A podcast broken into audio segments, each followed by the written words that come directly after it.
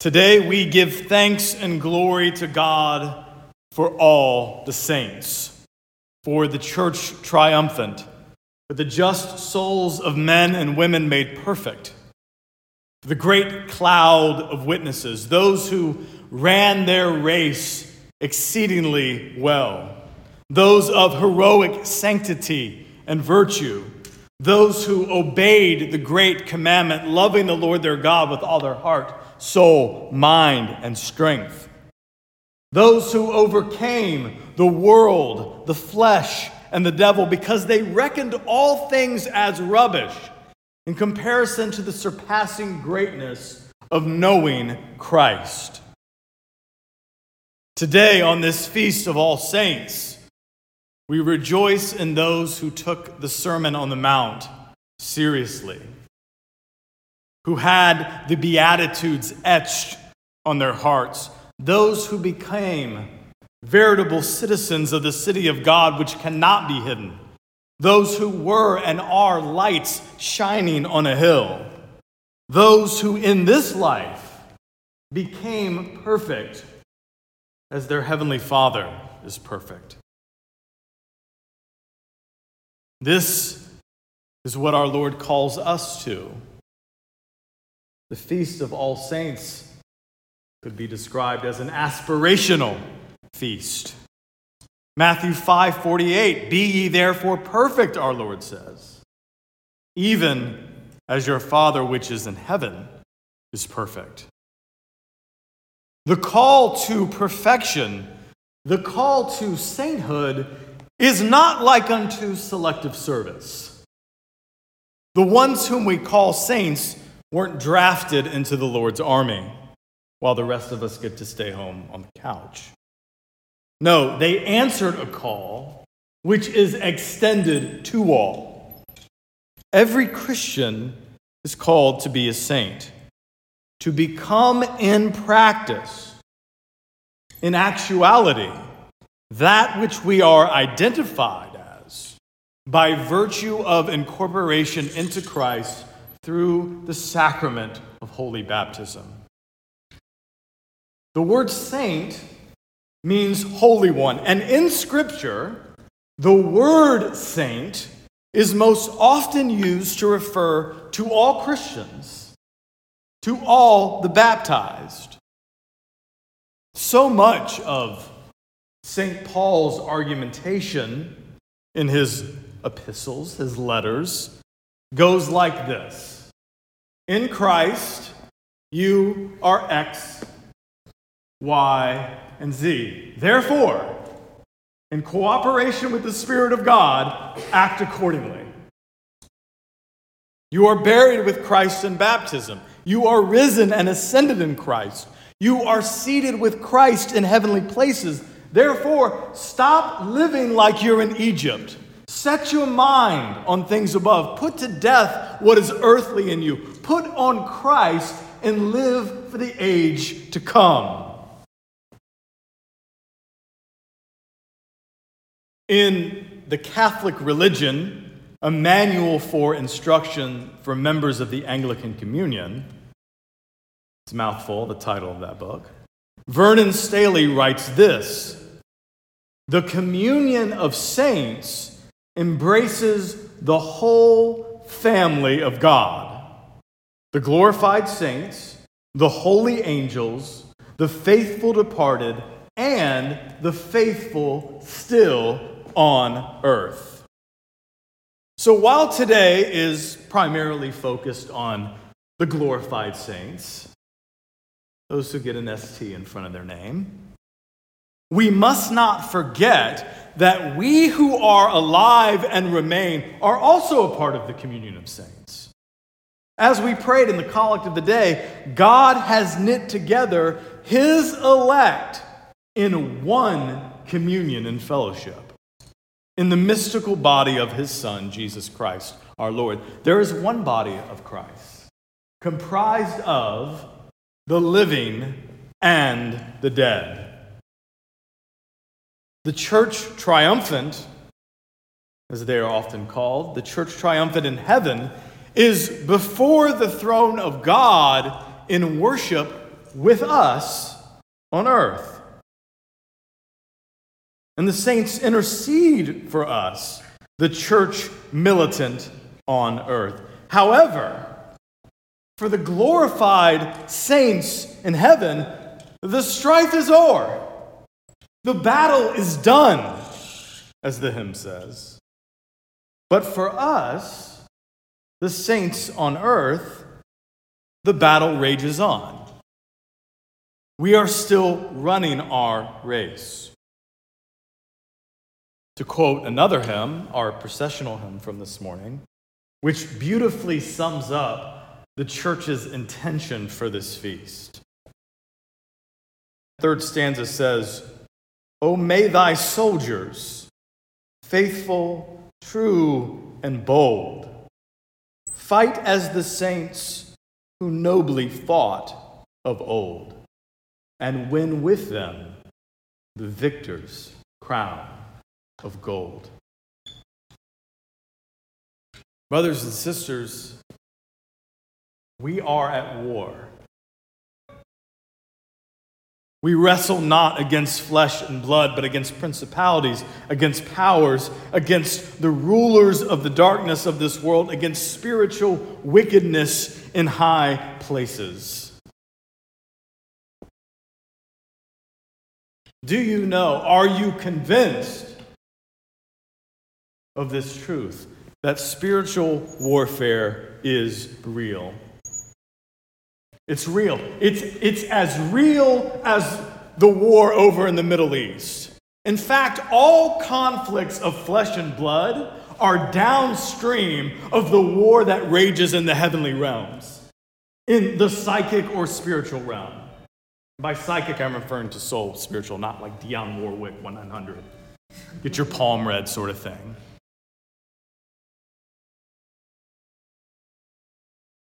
Spiritual warfare is real. I'm not talking about some of us in our upbringing or just being in, I guess, a post Christianized culture. There's still residue of Christian spirituality. We can encounter some odd stuff, to put it nicely. You not being able to find a parking space at Target or Starbucks running out of the pumpkin sauce this is not spiritual warfare. No one in heaven or on earth or under the earth cares whether or not you get your PSL. Okay? So, kooky Christian subculture notwithstanding, again, spiritual warfare is real. Now, I'm about to say something that to be honest with you, I'm reluctant to say because it can be damaging to our souls. Acknowledging spiritual warfare or, or having a, a certain uh, perspective of spiritual warfare can lead to pride. Can lead to pride. I've seen it. You know, I'm so uh, important in the kingdom of God. That's why I'm undergoing these struggles. So let me preface my statement with this You're not special. I'm not special. Um, the thief has come to kill, to steal, and destroy, and he does so indiscriminately. Satan and his minions hate and work against all the faithful, against all Christians. This is the reality. So, having said that, I, I want to humbly suggest, I want to suggest that this church and the families herein are under siege. That demonic forces are working overtime to tear apart you and your families. Now, I, I could be wrong. I'm not a charismatic person. I, I don't see a demon behind every door. So I could be wrong, but I think we should proceed as if I'm not. And I want you to know this is not something I've discerned in isolation, but in but reluctantly in concert with wise counselors. But I just want you to think for a moment.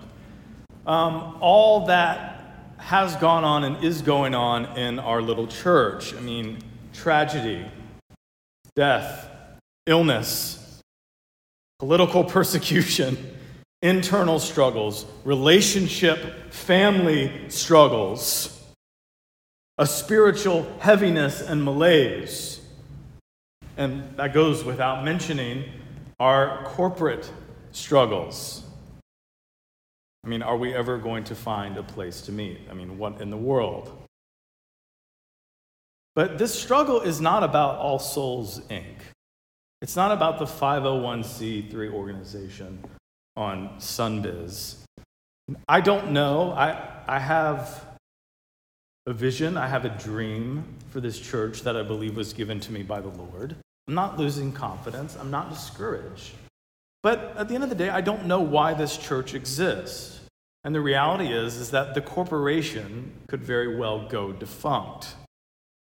The church might exist, maybe, perhaps, so that one of you or that one of your children become a saint, one who sets the world on fire for Christ.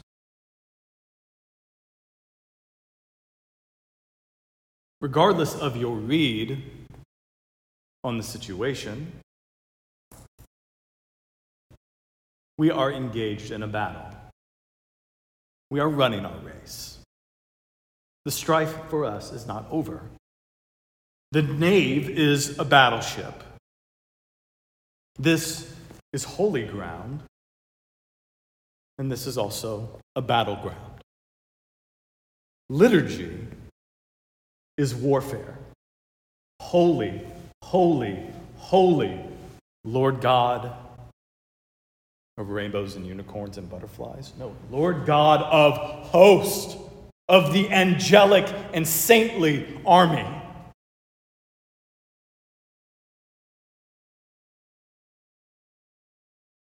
This is the reality, so let us this morning join the fray. The Feast of All Saints is one of four baptismal feasts, and kudos to you if you know the other three. And in just a few moments, we're going to renew our baptismal covenant, which will, which will, on the one hand, serve to remind us of who we are, that we are God's saints that we are his holy ones, and that those who fear the Lord will lack nothing. Those who fear the Lord will fear nothing else. It will remind us who we are and whose we are, that we belong to God, and who we are called to be, namely saints. It's an opportunity for us as Christians, four times a year, to double down, to extend the contract, as it were. The promises of baptism are, are promises to pursue union with Christ, perfection in Christ. And therefore, as we renew these promises, you'll see, we're asking for God's help, for His aid, for His rescue, for His salvation, because it's only in His power that we can keep these promises. We're also reminded that God is powerfully working through his saints, that the Lord is glorious in his saints. So as we renew our promises, we are implicitly invoking the saints, invoking the heavenly host to intercede for us and to help us. Much of Christian prayer, and you see this throughout the Psalms, for example, is this it's humbly yet boldly reminding God of his promises. Not that he's forgotten. Oh, I never knew I promised that. But it's recognizing a disparity between our circumstances and who God is and what He's promised to be in the midst of His children and calling upon God to act, to show up, to bring the kingdom of God on earth as in heaven. That doesn't mean prosperity theology. That doesn't mean that God's going to solve all our problems. But it's calling upon Him to say, Lord, I'm in the valley of the shadow of death, and I need you by my side so that I fear no evil. Because we're asking for Him, for His presence. Because nothing that you're going to get, the raise that you need because inflation's out of control, whatever it is that you think is going to make you happy and satisfied, is not. Abundant life is found alone in Jesus. So we're asking God, we know who you are, we know what you've promised. I can't see your character and I can't see your promises anywhere in this situation. Lord, we need you to act. So, as we renew our baptismal vows, as you're sprinkled with holy water, kids, you're going to get wet. It's, it's coming. Don't be surprised. We're going to battle. We're drawing a line in the sand. We're firing shots into the ether, as it were, proclaiming to the whole of creation that we are indeed the children of God. That we have been delivered from sin, death, and Satan by the blood of the paschal lamb. That we have gone through the Red Sea, through the waters of baptism to freedom. That we are no longer under Satan's tyranny. We no longer live in the domain of darkness, but we have been transferred to the kingdom of God's beloved Son, Jesus Christ our Lord, at whose name demons flee, and at whose name all bow down, whether in heaven or in earth or under the earth.